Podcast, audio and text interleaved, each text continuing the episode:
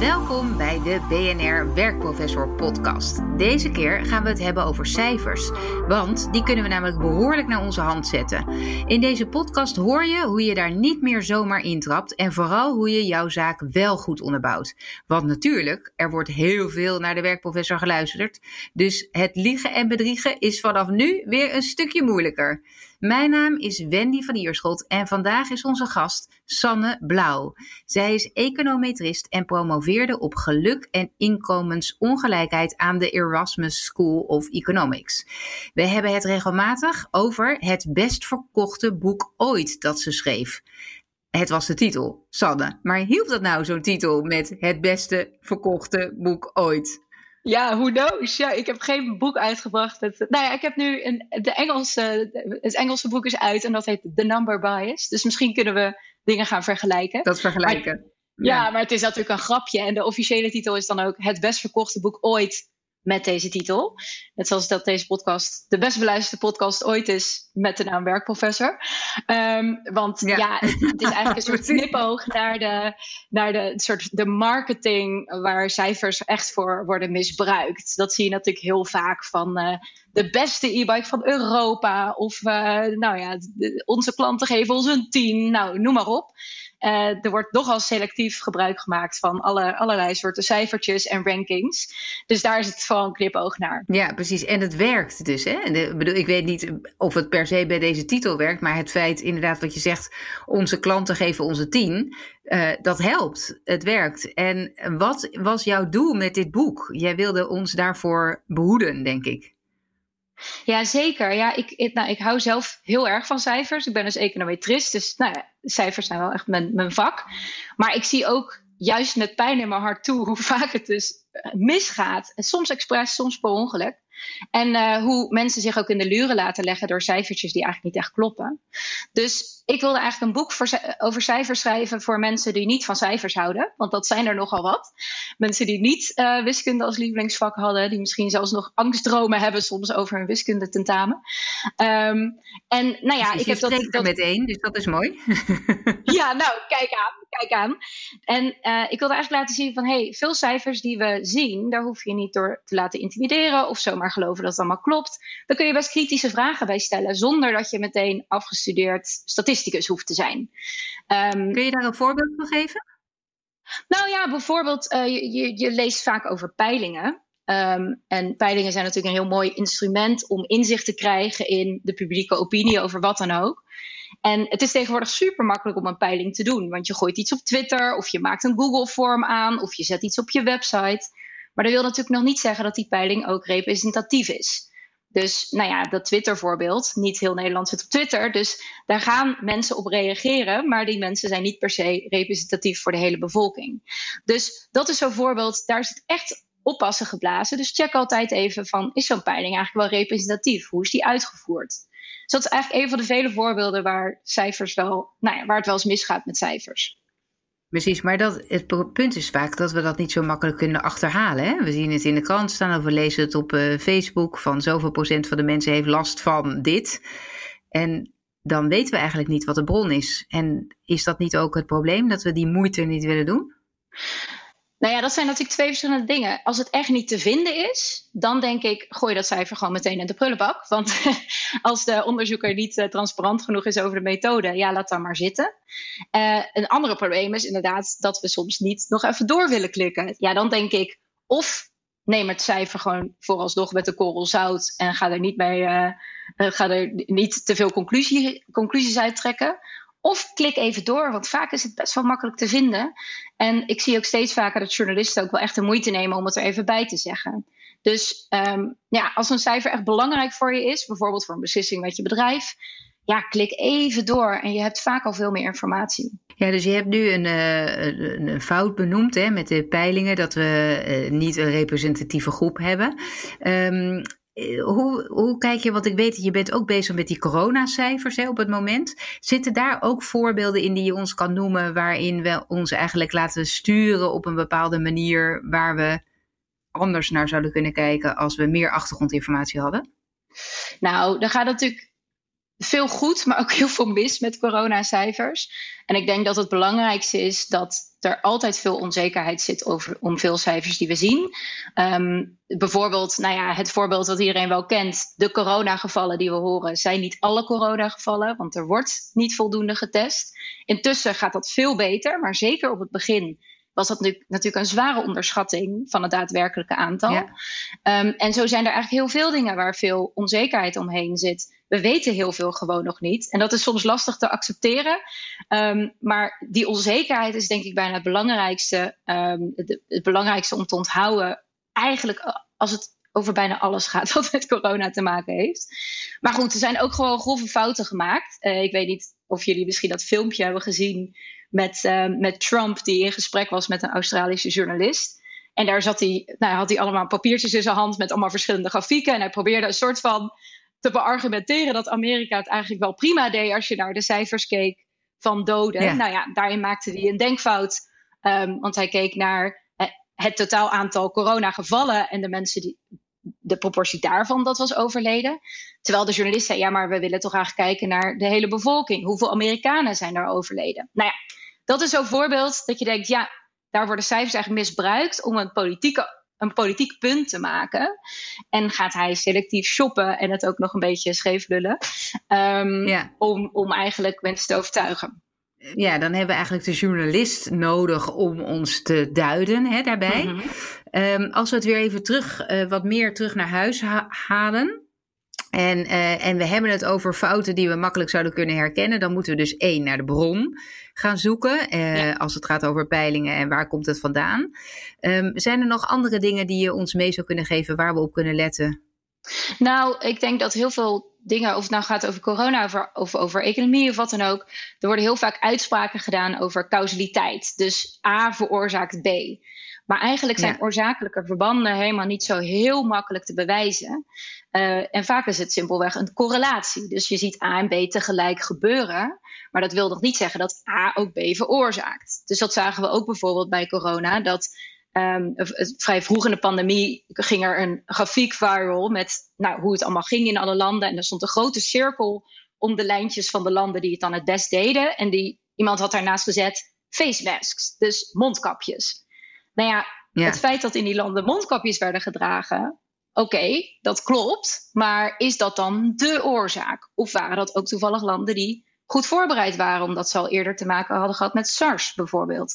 Of landen waar de gezondheidszorg beter op orde was. Dus zo is er heel erg ja, behoefte landen waar ze minder knuffelen. Ja, nou ja dat, uh, dat is ook te onderzoeken inderdaad. Maar zo is er heel erg behoefte aan een soort silver bullet uh, verklaring van het zijn de mondkapjes of het is dit. Nou ja, en dat is van mij, wat mij betreft een klassiek voorbeeld van het door elkaar halen van correlatie en causaliteit. Het kan. Ik bedoel, ik ontken niet dat het mogelijk is dat het een rol heeft gespeeld. Maar het is te makkelijk om te zeggen dat is de oorzaak. En nou ja, dat zie je heel vaak als we het hebben over welke landen hebben het nou goed gedaan of slecht. Um, dat er soms toch te makkelijk oorzakelijke verbanden worden getrokken. Ja, uh, Sanne, wij zijn met de werkprofessor natuurlijk heel erg op zoek naar wat kan je daarvan gebruiken in je werk. Hè? Want als het gaat over uh, uh, correlatie heeft te maken met iets, houdt, iets uh, gebeurt op hetzelfde moment als dat iets anders ook gebeurt. Maar dat hoeft nog niet een causaliteit te hebben van uh, dit gebeurt omdat dat gebeurt. Ja. Um, maar ik kan me voorstellen als je nu in de auto zit en denkt, ja oké, okay, dit is weer terug naar mijn wiskundetrauma. uh, wat kan ik er nou nu mee als ik op het werk zit, als ik bezig ben met marketing of, of met wat ik ook bezig ben. Wat zijn boodschappen waarvan je denkt dat dat is echt belangrijk om te onthouden en dat zouden we anders moeten doen? Nou, zoals met correlatie en causaliteit is het gewoon oppassen met te, te gemakkelijke uitspraken. Dus als het ofwel goed gaat met je bedrijf ofwel slecht, dan kun je heel makkelijk zeggen: Oh, dat komt door die nieuwe CEO of wat dan ook. Maar denk altijd na: hey, wat zijn eigenlijk andere verklaringen? Um, en natuurlijk, waar veel bedrijven ook mee bezig zijn, de manier om wel oorzakelijke verbanden te onderzoeken, is het doen van een experiment. Dus in een online omgeving kun je makkelijk AB testen. Dus je zegt: Nou, we, we proberen deze twee dingen uit op een groep mensen en we kijken wat beter werkt. En dat is natuurlijk een mooie manier om, om juist wel onderzoek te doen naar die oorzakelijkheid. Dus ik zou aanraden, kijk waar je experimenten kan doen. Dat is natuurlijk niet altijd mogelijk. Je kan niet zeggen, we gaan drie bedrijven beginnen en we geven ze allemaal verschillende CEO en we zien wat er gebeurt. Maar ehm, kijk waar je experimenten kan doen. En op de andere plekken wees een beetje voorzichtig met te uh, stevige uitspraken over oorzakelijkheid. Ja, Oké. Hey, en zijn er nog andere gebieden waar we makkelijk fouten in maken? Want je noemde peilingen, maar volgens mij in je boek noem je ook ratings. En zijn waarschijnlijk andere dingen ook nog, hè? Waar we, waar we gemakkelijk de, de valkuil instappen. Ja, absoluut. Ja, uh, ranglijstjes zijn natuurlijk echt uh, een ding waar mijn boek natuurlijk, uh, boektitel natuurlijk een knipoog naar is. Um, ja. Nou ja, we zijn allemaal een beetje verslaafd volgens mij aan ranglijstjes. Nou, het best verkochte boek ooit, of de, de beste oliebol, of de, nou ja, het beste ziekenhuis. De leukste podcast. De leukste podcast, precies. En uh, nou ja, de, jullie uh, vragen misschien ook wel eens mensen om uh, de podcast te raten, omdat er ook weer lijstjes staan in de podcast-apps en zo. Um, ja. En het is vaak wel oppassen met die lijstjes, want nou ja, allereerst zijn ze inderdaad soms gebaseerd op peilingen die misschien niet altijd representatief zijn, maar daar hebben we het al over gehad. En uh, ook zijn lang niet altijd de, nou ja, de plekken op die ranglijst echt van elkaar te onderscheiden. Dus er wordt uh, elk jaar bijvoorbeeld een ziekenhuis top zoveel gepubliceerd door uh, het AD. En als je daar dan echt induikt, dan zie je dat de verschillen soms heel klein zijn. En dat ziekenhuizen van jaar tot jaar zomaar een, een heleboel plekken kunnen verschuiven. Dus het is dan. Ja, en, en op basis daarvan gaan we dan denken: van oh, dit is een veel slechter ziekenhuis geworden. Precies. En tegen de tijd dat je er komt, is het misschien alweer een heel goed ziekenhuis geworden. Dus het is echt oppassen met, met die ranglijstjes. En ja, het, het, het is vaak maar niet. Goed, uh, Sanne, het is leuk dat je dat zegt. Ja, precies. Het is leuk dat je dat zegt. Maar dat gebruiken we dus wel de hele tijd. Want ik, je doet me ook denken aan die oliebollenkraam. Volgens mij ging het daar, is daar ook een soort weerstand over geweest. Volgens mij afgelopen jaar of het jaar daarvoor over um, de winnaar of juist niet de winnaar. En dat het um, nou, niet helemaal objectief zou worden gedaan. Maar mensen kijken er wel naar. Die kijken wel waar haal ik de lekkerste oliebol en ik ga daarvoor 100 kilometer rijden. Dus hoe wapen je er dan tegen als het niet werkt? Nou ja, ik was toen inderdaad volgens mij bij Jinek um, een, een verkoper die volgens mij een 1 had gekregen. Um, ja. Sowieso kreeg hij nog best wel wat klanten, gelukkig. Maar toen bleek ook nog eens dat eigenlijk de cijfers die door het panel waren gegeven, die werden ook bijgesteld. Dus het, het er was helemaal niet zo laag als een 1 gegeven. Maar om wat weer meer verschil te creëren, was het laagste cijfer ook bijgesteld naar een 1. Dus dat bleek toen volgens mij ook uh, in, in die uitzending van Jinek. Ja, en ik vind dat eigenlijk ook als je als journalist met zulke dingen aan de slag gaat, dan denk ik, ja, dan moet je ook daar net een methode voor gebruiken. Want je, kijk, cijfers hebben een soort van een soort aura van objectiviteit en van betrouwbaarheid.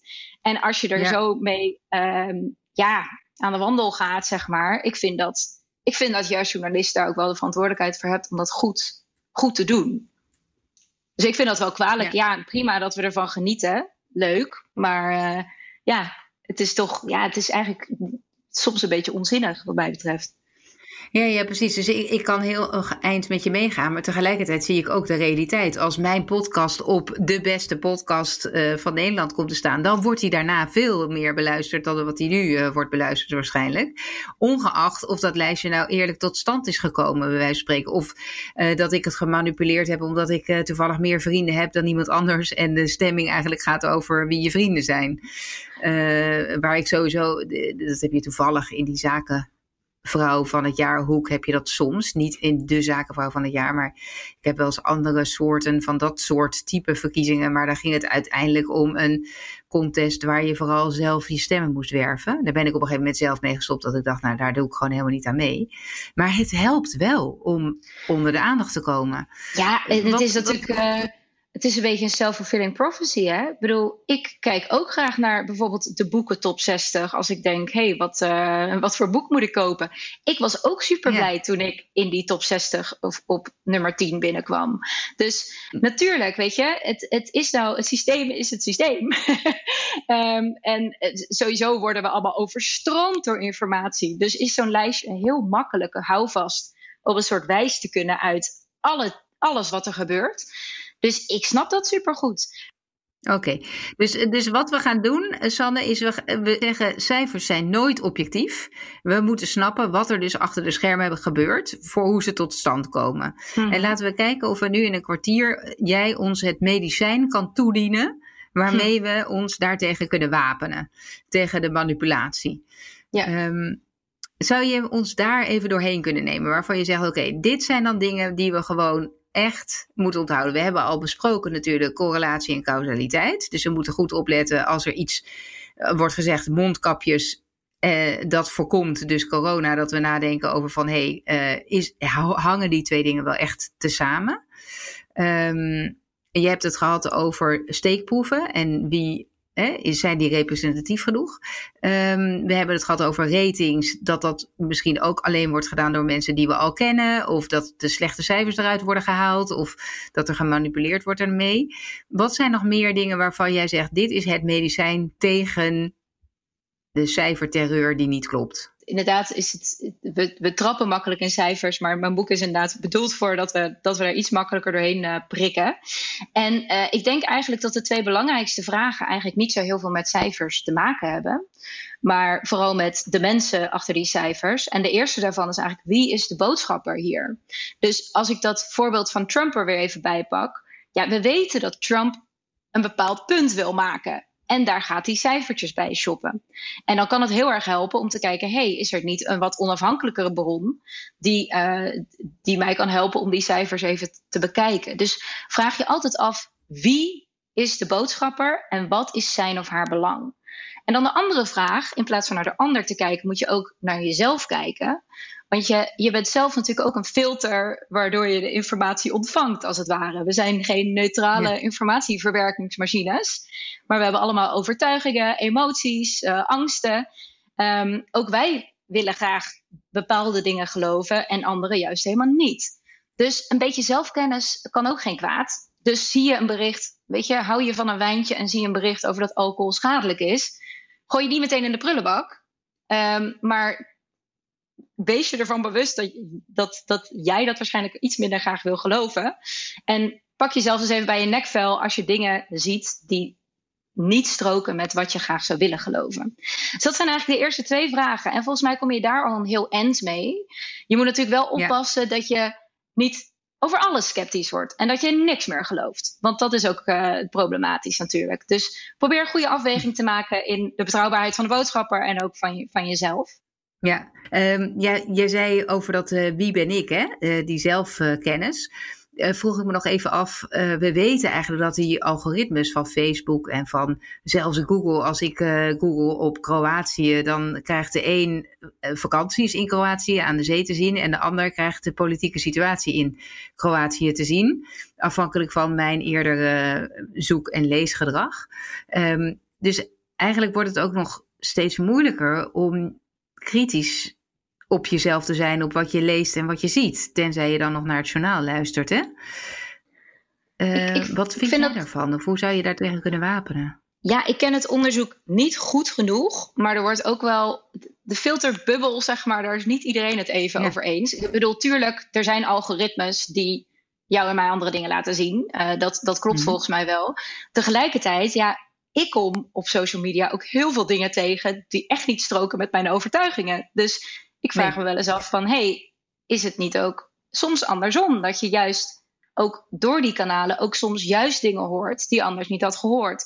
Dus ik, ik ben daar niet helemaal over uit. Maar ik denk dat het sowieso goed is om mensen in je omgeving te vinden die anders over zaken denken dan jij die bijvoorbeeld vinden dat, dat de, de, maatregelen op het gebied van corona veel te streng zijn of juist um, uh, veel te soepel. Dus ik denk dat het altijd loont om mensen te zoeken die daar anders over denken, waar je wel een prettig gesprek mee kan hebben, maar wel met verschillende overtuigingen. Ja, precies. En dan is doorvragen van, hé, hey, en hoe, hoe, kom je, hoe kom je aan dit, deze overtuiging? Hè? Waar heb je dat vandaan? Zodat je ook misschien een paadje kan volgen waar je denkt, hé, hey, dat, dat pad ben ik eigenlijk zelf nog nooit ingegaan om, uh, om tot die conclusie te komen. Dat is inderdaad interessant. Overigens zou dat dan ook helpen tot meer diversiteit hè, en inclusiviteit. Dat we als we wat meer openstaan voor elkaars ideeën, ehm, dan moet je ook een beetje op zoek gaan naar andere type mensen. dat denk ik wel, ja. En, en, en ook een beetje oppassen om niet, je schiet heel makkelijk in de debatstand. Van, dat heb ik ook hoor. Als iemand iets zegt van uh, waar ik het niet mee eens ben, dan wil je heel snel met argumenten komen waarom dat niet klopt. Maar soms leer je er eigenlijk heel veel meer van om dat even binnen te houden. En is inderdaad wat jij zegt, door te vragen. Nee, waar komt dat eigenlijk vandaan? Of uh, waar heb je dat gelezen? Of wat dan ook. Dus inderdaad echt een beetje open blijven staan voor andere overtuigingen. Ja. Ik moet daar wel moeite voor doen soms. Ik, heb, uh, ik, vind het trouwens heel leuk over het algemeen om met mensen te spreken die hele andere dingen vinden dan ik. Maar laatst vertelde mijn dochter dat er echt heel belangrijk nieuw nieuws was. Er was namelijk een vliegtuig ergens geland wat al sinds de Tweede Wereldoorlog kwijt was. En de mensen hm? waren nu ergens geland in Amerika. En die hadden dus nou, al die jaren rondgevlogen. En niemand wist zich meer iets te herinneren van die hele periode niet. Het waren allemaal mensen die dus al uh, nou, meer dan 75 jaar uh, weg waren, maar niet verouderd. Nou, echt zo'n verhaal waarvan je meteen denkt, het kan gewoon niet kloppen. Hoe kom je erbij? um, en uh, toen zei ik van, je, maar je moet altijd toetsen ook bijvoorbeeld kijk of dat op nu.nl staat. Of dat je het ergens met een hè, betrouwbare bron, kijk naar de NRC of het FD of een Nederlandse kranten waarvan je dat weet. Uh, om te checken van uh, vliegtuig vermist sinds de Tweede Wereldoorlog. En kijken of je dan een referentie kan krijgen. Maar toen zei zij, ja, maar misschien vinden die media het wel niet belangrijk genoeg, zo'n soort nieuws. Ja. Om dat te vermelden. Dat vond ik ook wel grappig hoe een kind dan op een hele andere manier denkt. Maar wel dus um, ja, voor je het weet allerlei informatie tot zich neemt en denkt dat het waar is. Terwijl ja, ik dan meteen denk, dit kan natuurlijk nooit waar zijn. Nee, nee. Ja, het is heel lastig. Maar goed. Ja. Ja, misschien wel naar kunnen vragen van uh, waar heb je het gevonden en, en hoe kunnen we controleren of dat een betrouwbare bron is. Precies, ja. Oké. Okay. Um, zijn er nog andere dingen die we moeten onthouden? Hè? Want we zijn bezig te zeggen, cijfers zijn niet objectief. Um, je hebt uh, toegevoegd van, hey, wie is eigenlijk de boodschapper? En ook, uh, wie ben ik eigenlijk zelf? Wat zijn mijn eigen filters waar ik door kijk? En um, stel jezelf ook voor de, vooral een paar keer bloot aan andere filters of dat je denkt, hé, hey, dit kan niet waar zijn, dat je dat dan toch leest. Um, zijn er nog andere dingen waarvan je denkt, hé, hey, op de werkvloer, dit is wat vaak voorkomt, bijvoorbeeld met targets die we stellen of grafieken die we gebruiken of dingen die we vooral in die context doen? Nou, wat ik heel leerzaam vond, was het lezen over de wet van Goodhart. En die zegt mhm. eigenlijk: uh, op het moment dat een maatstaf een target wordt, dan is het eigenlijk geen goede maatstaf meer. Met andere uh, woorden, als je heel erg gaat sturen op een bepaald cijfer, dan zijn de prikkels om dat cijfer te manipuleren, al dan niet expres of nou ja, door gedragsverandering, die prikkels worden vrij groot. Dus als mijn hoofdredacteur tegen mij zegt: jij moet vijf artikelen per week schrijven, ja, dan ga ik vijf artikelen per week schrijven, maar zijn die dan ook goed? En dan wil hij, misschien is de, de, de, de reflex dan, oké, maar dan moet het ook uh, eh, 1500 woorden per keer. Oké, dat kan ik ook doen, maar is dat dan goede journalistiek? Dus het, het gevaar is dat je uh, dingen meetbaar probeert te maken, maar daarmee eigenlijk je doel voorbij schiet. Namelijk, wat je uiteindelijk wil meten is, in mijn geval dan, is dit goede journalistiek? Maar ja, dat is eigenlijk niet te meten. Dus je pakt een proxy maar door te sturen op zo'n proxy, dus eigenlijk iets wat het probeert te benaderen, maar het niet precies is, schiet je eigenlijk helemaal je doel voorbij. En als je dat ziet gebeuren, je ziet dat in het bedrijfsleven veel gebeuren, maar op allerlei plekken, um, daar, dat is gevaarlijk. Want dan, ja, dan ben je eigenlijk niet meer bezig met waar je mee bezig wilde zijn. Precies, maar ja, goed. Het probleem is natuurlijk dat we die bedrijven willen sturen. Dus dat we een beetje gevoel willen hebben hoe het gaat. En ook eh, de neuzen dezelfde kant op willen hebben, zodat iedereen werkt aan het feit dat jij vijf artikelen kan schrijven, hè, bijvoorbeeld. Of, um, dus dat je iets wil doen om te meten of het goed gaat. Absoluut. En ik vind, ik bedoel, ik ben uh, zeker niet anti-cijfers. En het, het, helpt volgens mij ook heel erg om inzicht te krijgen in ja, wat voor werk je dan ook doet. Maar ik denk wel dat die cijfers altijd maar een deel van het verhaal zijn. Dus als ik uh, twee maanden niks schrijf, dan kan ik wel zeggen, ja, maar uh, nul, dat zegt niks, dat is maar een cijfertje. Maar toch is dat wel een interessante aanleiding om eens een gesprek te gaan hebben over hoe het gaat met mij en waarom er dan twee maanden niks is verschenen. Dus volgens mij kunnen die cijfers heel goed een startpunt zijn van een gesprek. En heel erg helpen om te weten waar je naartoe wil. Maar je echt blind staren op alleen die cijfers, dat is vaak risky. En vooral als mensen daar, als het, als het targets bijvoorbeeld niet halen, daarom gestraft worden. Dus dan bijvoorbeeld uh, dat ze geen bonus krijgen of wat dan ook. Dan is het risico nog extra groot dat er juist wordt gemanipuleerd. En dat is juist wat je niet wil eigenlijk. Ja, precies. Ik ben altijd in mijn eigen bedrijf, ik heb een HR consultancybureau, uh, heel erg bezig geweest met, ja, kunnen we niet een bonussysteem uh, verzinnen wat dan werkt. Maar ik kom er altijd op uit dat je gewoon uiteindelijk de verkeerde incentives geeft of de verkeerde richting geeft aan mensen. Als je het er echt over nadenkt, wat betekent dit als mensen echt alleen maar daarop gaan sturen. Um, dus ik geloof ook helemaal niet in dat die uh, targets en bonussen helpen. Ik realiseer me wel dat dat de realiteit is. Hè? Dus dat is sommige vak, uh, bij het, uh, hoe heet het, bollenpellen werkt het absoluut. He, hoe meer bollen je mhm. hebt gepeld, hoe meer je betaald krijgt. Um, maar dat is dan ook een hele eenvoudige uh, correlatie, zou je kunnen zeggen. Um, maar dan weet je ook precies de... wat je wil bereiken, zeg maar. Maar in veel ja, banen is, is de kern eigenlijk niet meetbaar. Dus goede zorg, uh, goed, goed politiewerk, uh, nou ja, in mijn geval goede journalistiek, een goede advocaat of zo, zeg maar. Er zijn heel veel dingen die best wel lastig te meten zijn. En dan gaat het vaak precies. mis. Ja, dus eigenlijk zouden we moeten, niet moeten streven om dat meetbaar te maken. Wel te kunnen zeggen, oké, er zijn misschien een aantal indicatoren die aan zouden kunnen geven hoe het ervoor staat. Mhm. En dat is een begin van een gesprek, maar niet een manier om te meten of het goed gaat. Alleen Precies. daar is wel heel veel tegendruk uh, nodig, Sanne, voor de wereld. Om te zorgen dat we niet alles in cijfers gaan uh, vatten. Hè? Want dat is ja. toch onze manier om ergens vat op te krijgen. Totaal. En het is natuurlijk een hele mooie shortcut. Want er, het is heel ingewikkeld om de wereld helemaal te bevatten. En zo'n cijfertje maakt het dan vrij eenvoudig. Maar die eenvoud is dan ook wel een beetje misleidend. Ja, precies.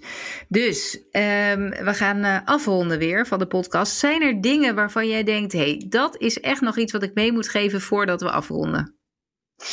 Nou, ik denk vooral uh, ja, ik, ik, ik, ik denk, zit nog even te denken aan die onzekerheid waar we het over hadden bij die coronacijfers. Ik denk dat dat in het algemeen wel een goede houding is om altijd te blijven twijfelen. En waar we het over hadden, blijf, blijf open voor nieuwe informatie en erken dat je niet alles kan weten. Volgens mij is dat een hele gezonde houding. Ja, precies.